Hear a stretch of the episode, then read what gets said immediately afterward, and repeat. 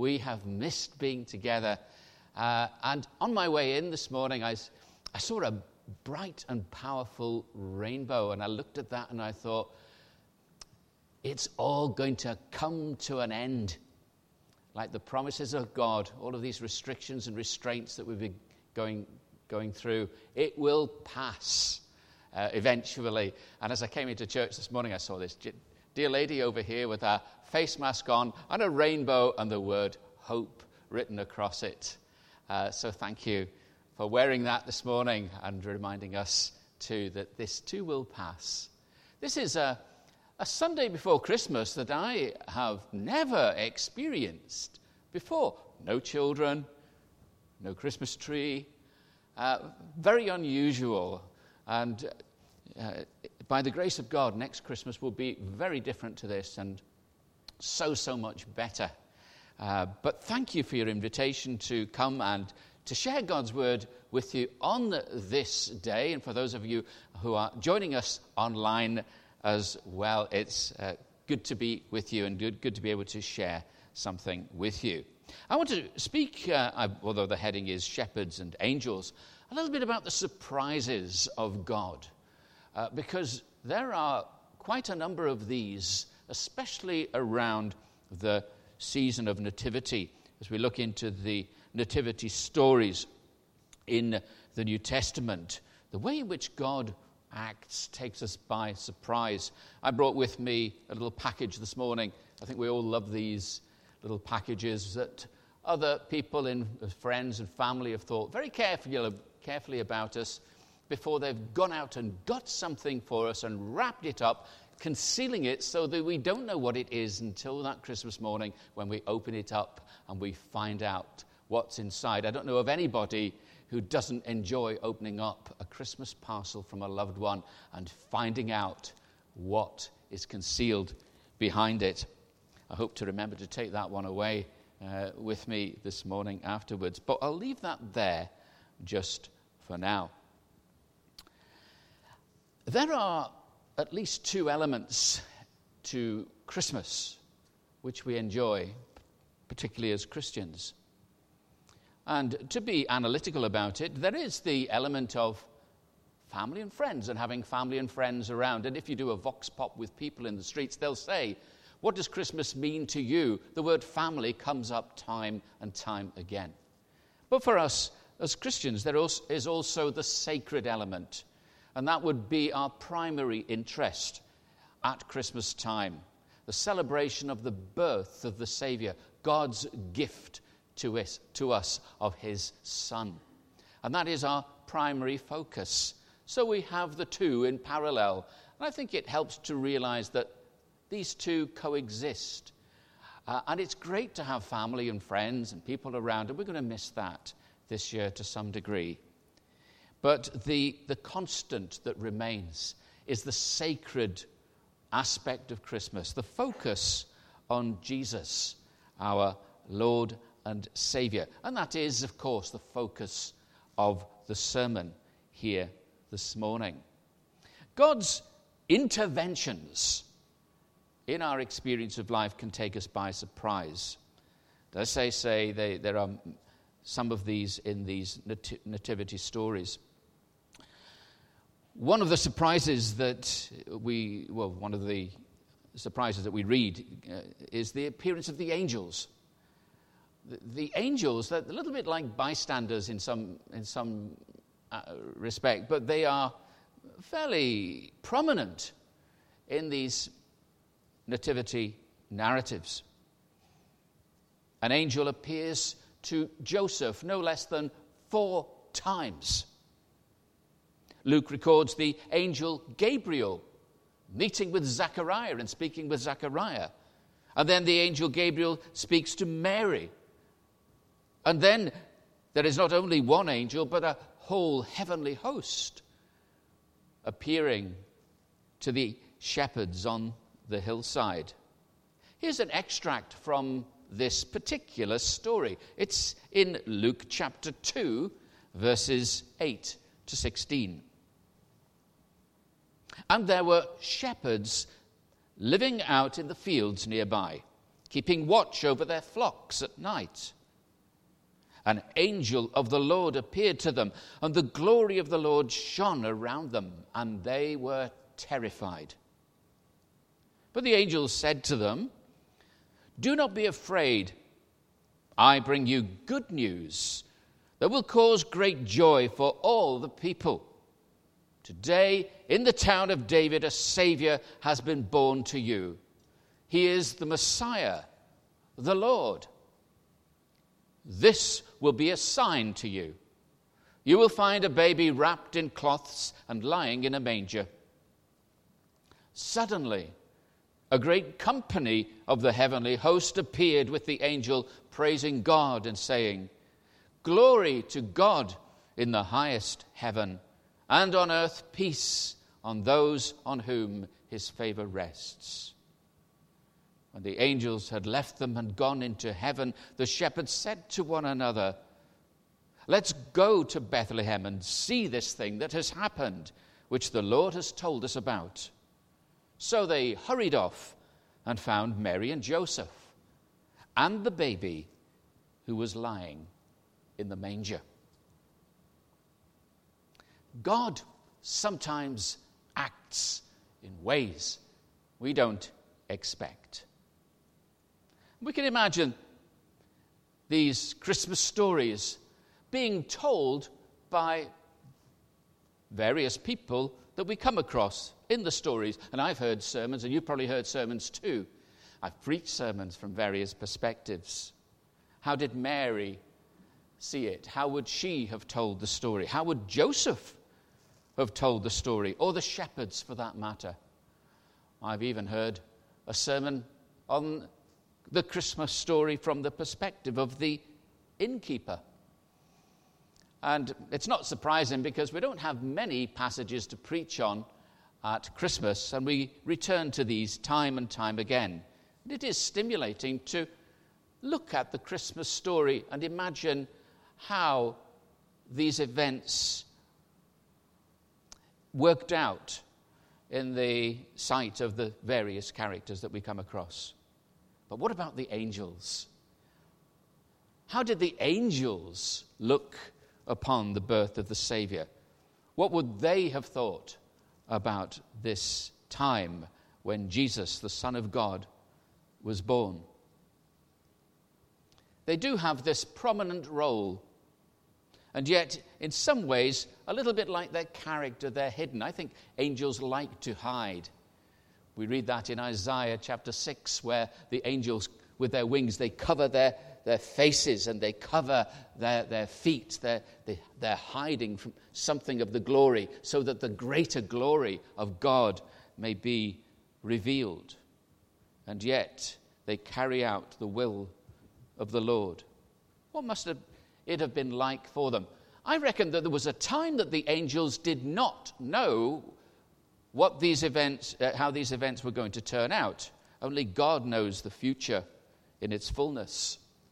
And I'm going to use a little bit of imagination here, but there would have been a time that these angels were told, and they would have known before we knew that the Jesus, the Son of God, was to be born. Because they were the means by which some of these truths were communicated in advance. They predicted the birth of the Savior. Mary was told that she would bear a child even though she had known no man. So I imagine a question and answer, a Q&A between the angels and the archangel as the word is going to be explained to them, the, what is going to actually happen. They might have asked, God is coming into the world to be born as a baby? Why? I suppose it could have been explained to them that it would be to communicate. What better way to communicate, for God to communicate to humankind than to become a man himself. I've thought about that in the past. I've thought about if I were to want to speak to an ant and to communicate with an ant, the best way to communicate with an ant would to become an ant And then I would have the antenna and I could pass the signals on to another ant because I was speaking their language. God became a man in order that he could not only speak to us, to communicate to us in language that we understood, but to show us what God is like. And supremely, to atone for our sin through the cross so that we could be forgiven and transformed and prepared for glory, for heaven itself. But what kind of welcome would he get? Perhaps this question would be asked as well. Paradoxically, uh, this, this is um, full of contradictions. There are lots of paradoxes here. Instead of being welcomed, he meets hostility. He's born a king, but not in a palace. He's the Son of God, but he will serve the people. He will do no wrong, and yet he will be punished in an extreme way for the sins of the people voluntarily, so that they might put their faith in him and be saved. They might have asked, How will this start? Not in a stable, uh, not in a palace, but in a stable. And who is going to get to know about it? Well, the first people will be the poor shepherds, full of surprises. This story. Who's going to get to announce it? They might have asked. You will, angels, so you better get the choir ready. Well, that's least likely to be the full story, but there would have been a communication of these events. And if they'd known the future, they could have asked the question, or they could have asked the question, how will his birthday be celebrated in the future? And it could have been told to them that, in fact, uh, well, not quite in the way that people would expect, and there'd be more attention given to a character with a red coat and a white beard than there would be to the Son of God. But then that's another story. What are some of the surprises that we find in this story? Well, firstly, the birth is announced to the shepherds. The birth is announced to the shepherds. We read here in the story about shepherds on a hillside, and I can imagine what it would have been a little bit like for them, these, the, these shepherds. They would have been carrying on with their usual conversations. I don't know what they would have talked about. There would have been a fire somewhere and a big pot, and they would have been cooking their meal, warming themselves beside the fire, and going around about their, their duties as they normally would. And then all of a sudden, this angel appears, and they're t- terrified by the appearance of the angel, which is not surprising. But if we were to see an angel like they saw an angel, we would probably feel the same way. We would not quite understand what was going on. And perhaps they thought they were in trouble. Well, it was quite the opposite. In fact, God had chosen to announce to them the, the uh, birth of his own son, the Savior.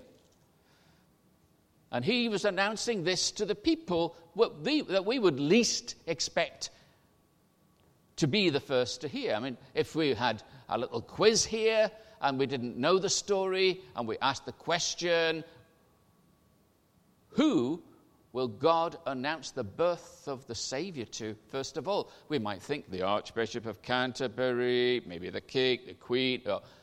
We could go through a whole list of all kinds of people we would think as important people. But instead, the birth of the Savior is announced to the poor the marginalized, and those who were, by and large, excluded from society just because of the nature of their work. How gracious of God to act in this way. These shepherds of all people, in this, because of their occupation, were looked down upon they were never allowed into the temple courts because they, eh, well, because of the nature of their work, they were constantly ceremonially unclean. And yet, without their service, there wouldn't be any, any lambs to be produced for the sacrifices in the temple. It seems, strikes me as an entire hypocrisy here. God chose them. And I think there is an application to this.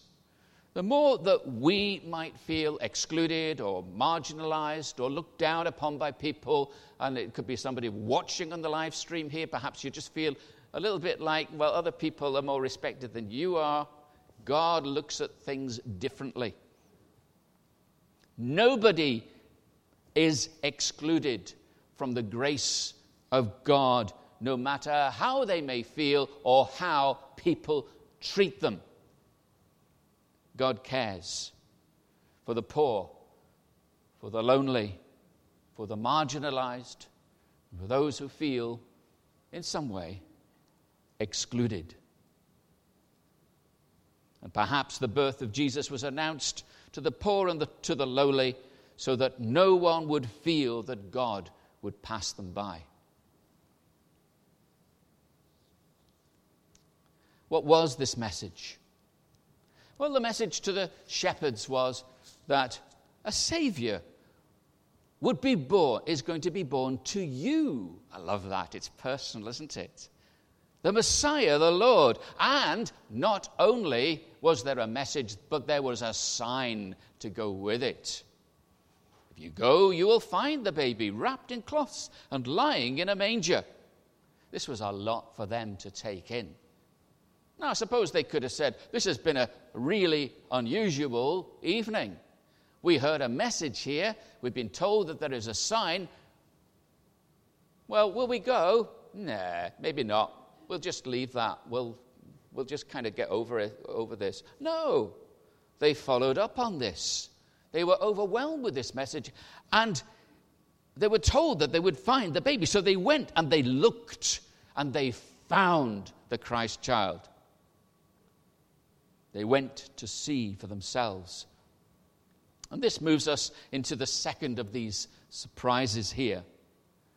Not only do we have uh, God speaking first this message to the shepherds, but the shepherds are the first visitors to the family.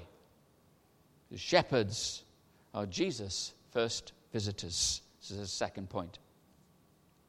So here's another surprise in the story. The shepherds go to see for themselves and they find him. Just imagine how Mary and Joseph felt about this. The last thing that they would expect would be a group of shepherds to turn up at the mouth of the cave or the entrance of the, of the um, stable, which, whatever it was, and however we imagined that place where the animals were kept. And yet they did. And they recounted their story of the angel. This must have been a wonderful thing for them to hear. There's nothing else in the Bible that tells us what happened to these shepherds. We're introduced to them here. I would love to think that they tracked and traced and followed through on the story to find out how things turned out for them.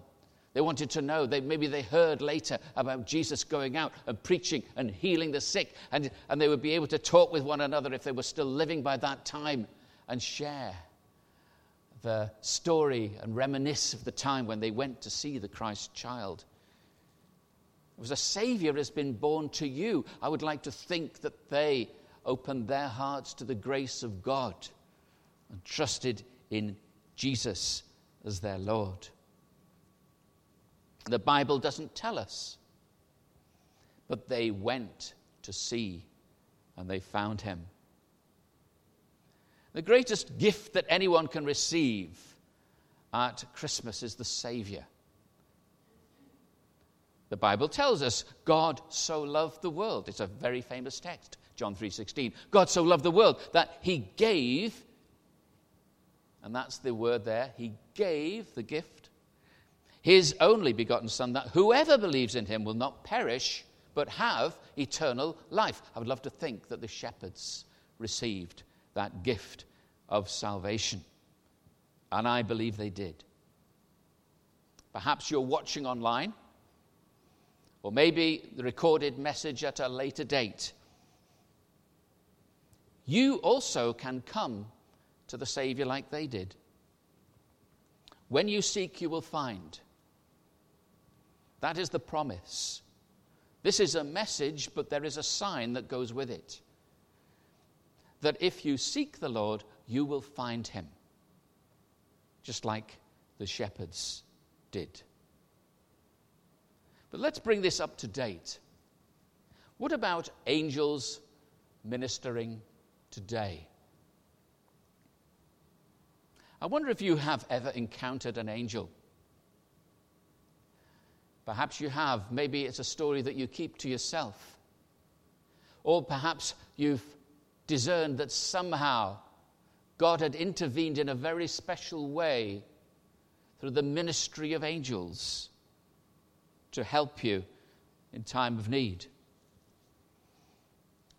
Paul read from Hebrews chapter 1, and that passage goes on to tell us Are not all angels ministering spirits sent to serve those who will inherit salvation. Angels like to try to conceal something of their glory in their presence, but nevertheless, they are active, as they were uh, overtly active, as we read of the, the stories here. I have a couple of stories to share with you there, one, a couple of these are sensitive stories. Um, these are particular stories. These don't have a general application, and I want to stress that. They don't have a general application. But uh, I once chose to preach on the subject of angels, and I invited testimonies.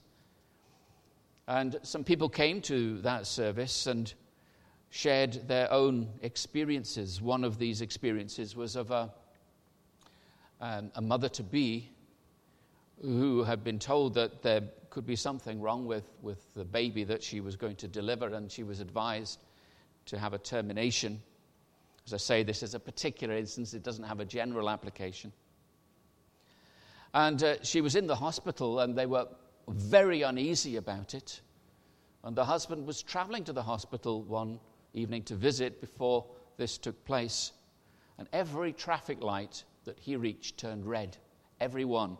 Red, red, red, red, all of the way. And he said to himself, If this next traffic light turns to red, I'll take it as a sign that we shouldn't go through with this.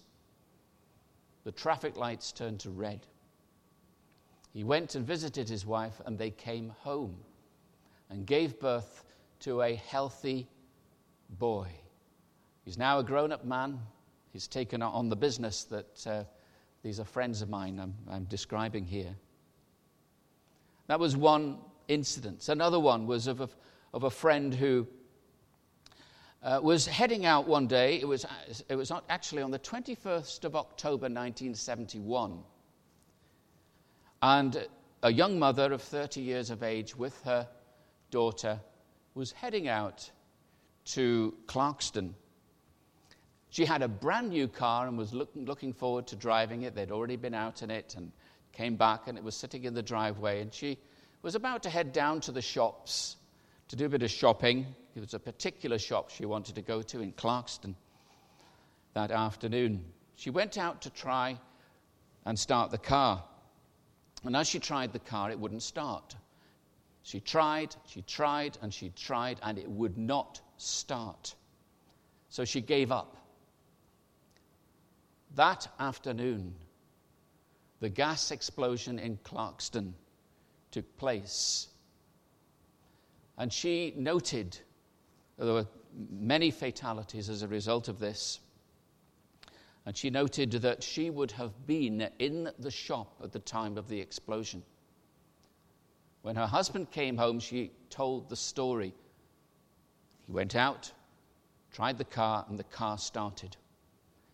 She never had a problem before, she never had a problem after. And she wondered whether it was the ministry of angels that had prevented that disaster coming to her door. After doing this, I'd met a couple of Nigerian friends who were Igala. Liz and I worked in Nigeria amongst the Igala for a while, and uh, we were in Strathclyde Park, and I heard these people speaking with one another, and I thought, I know that language.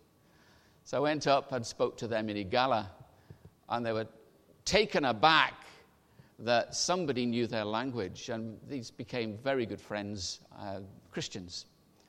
And I was invited to go along to speak uh, and to share a, a, little Christmas message in the home with, with family and friends.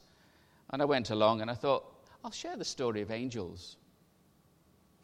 And I uh, focused in on the angels in the, in the nativity stories and told a couple of these stories one about the traffic lights, one about the Clarkston disaster. And he didn't tell me at the time. It was only later that he told me that as he heard me recounting this, his wife was expecting a baby. And they had been told that there may be, they were questioning the viability of the fetus and whether they should actually consider a termination. On the basis of that meeting that I had with them and sharing this story, and as I say, they didn't tell me, they decided to go ahead with the birth of the child. And only after a healthy baby girl was born to them did they, did they tell me about this. I just sense that God was in all of these circumstances, particular circumstances, no general application, but anecdotes of the presence of God near to his people in time of need. Angels are present throughout the ministry of Jesus, announcing his, predicting his birth, announcing his birth, singing praise to God before the shepherds at that annunciation. They minister to Jesus after his experience of temptation in the wilderness and in the extremity of his agony in the Garden of Gethsemane. They roll the stone away at the resurrection and they announce the second coming of the Lord. God is nearer than we think, as are his heavenly messengers. And if you are in a moment of extremity, a time of extremity, going through difficulties, God is near to you, brother or sister in Christ. Angels hold a fascination for us. But it's good to be reminded, as we were from the book of Hebrews, that Christ is greater than angels. And not only are angels sent to believers as ministering spirits to help us in time of need, but Jesus himself, who is greater than angels, is also with us, born to us as a little baby, coming to the excluded and the marginalized as a message to us all that no, not one person is beyond the grace of God. And what about this parcel?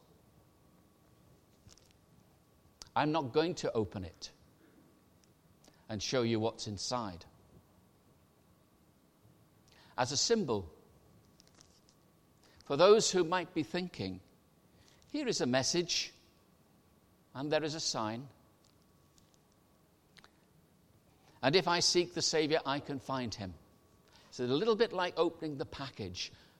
You will not know what is for you from God unless you take that inquisitiveness a little further and seek out the Savior for yourself.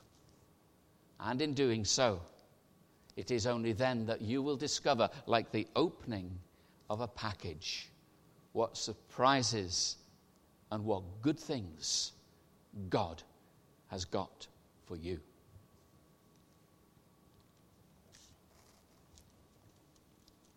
We're going to move on in the service